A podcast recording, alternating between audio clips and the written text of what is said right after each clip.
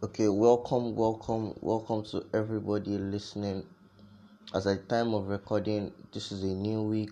This is Monday, and I woke up this morning pumped with the intention to share with everyone that has the privilege to listen to this that there's a better life, there's a new slate, it is a new week.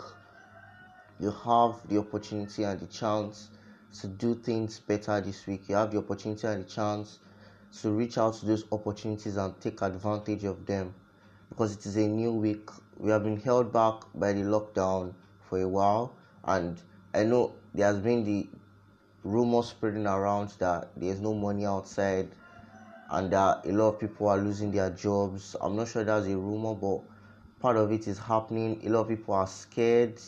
They are scared for their sources of income and every other thing.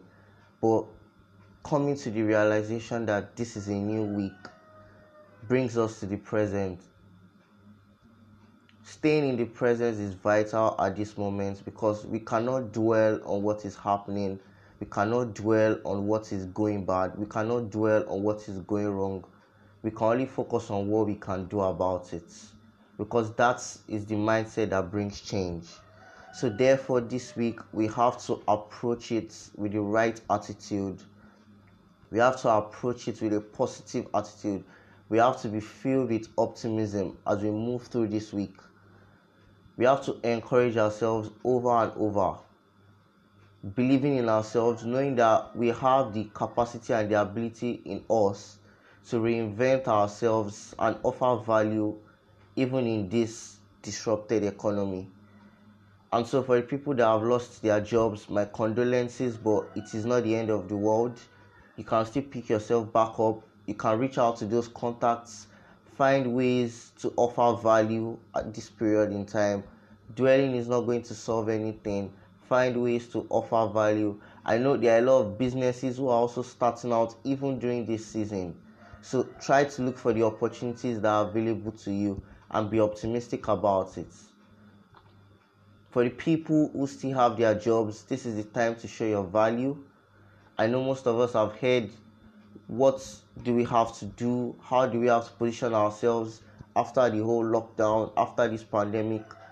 If you have a job, how do you show your value and every other thing? And so therefore, I will not be emphasizing on that. But the focus is keeping at it.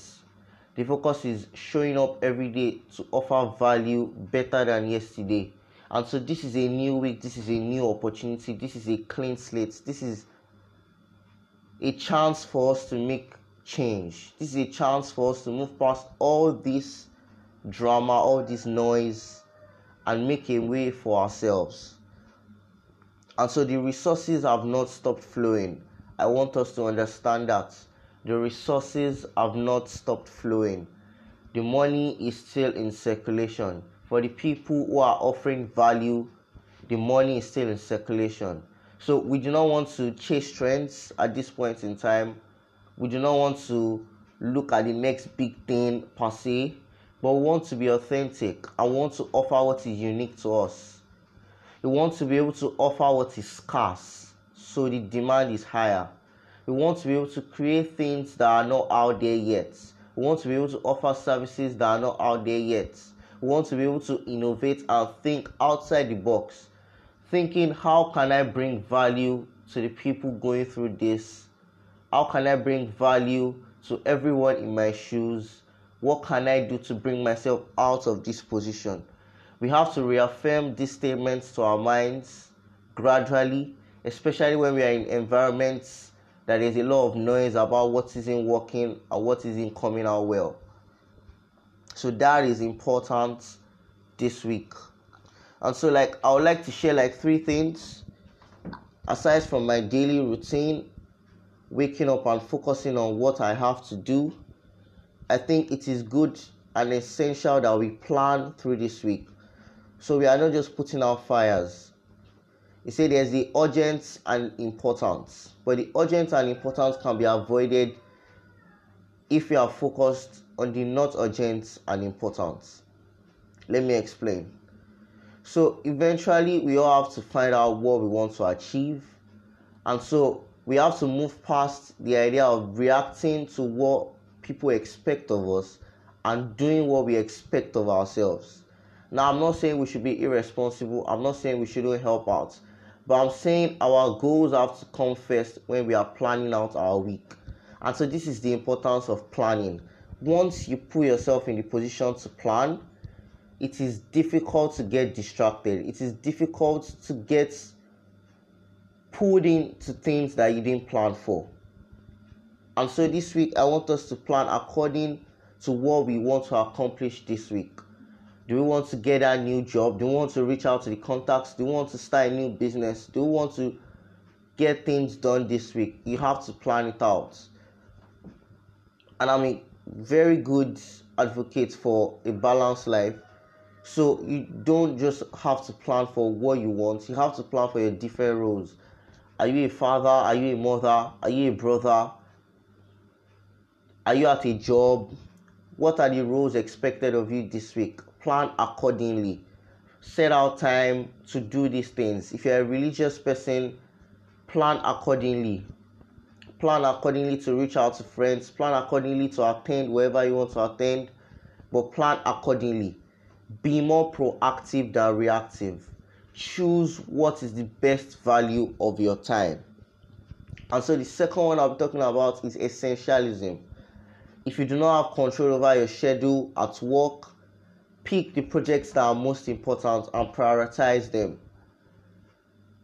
Once you're able to decide what is important and what is necessarily not important, it helps you understand what you need to focus all your energy on. So you are not just wandering about doing this, doing that, and having a lot of uncompleted projects and being spread too thin. But you're able to work on the most important and you're able to deliver the most value. And so if you have control over your time, I would not like you to stay around. I want you to focus on what the best use of your time is. As I said earlier, focus on what the best use of your time is.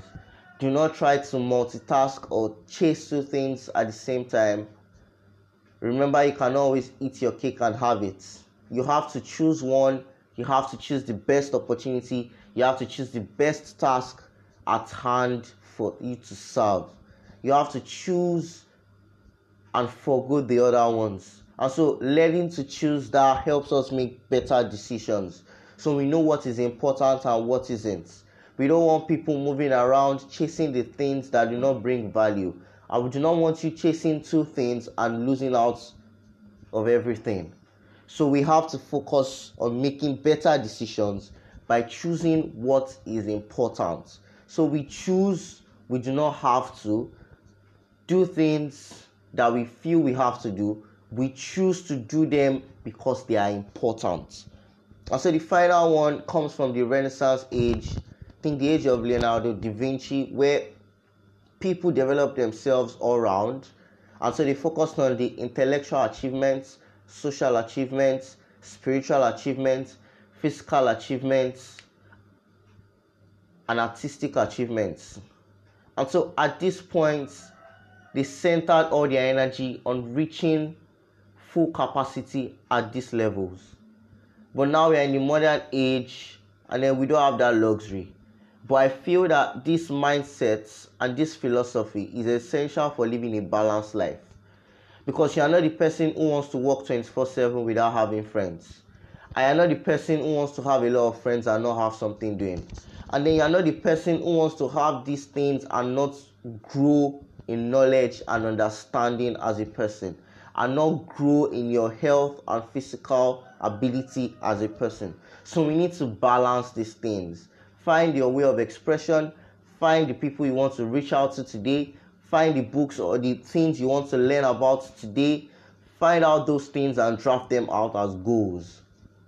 Be intentional about what you are trying to achieve this week, because that is the most important thing. So once you are able to focus on these things, you understand the balance. You understand not pandering towards one side more than the other. So I'll say it again. Work on your intellectual achievements. That is what you want to learn and what you want to read about, what you want to understand, how you want to grow.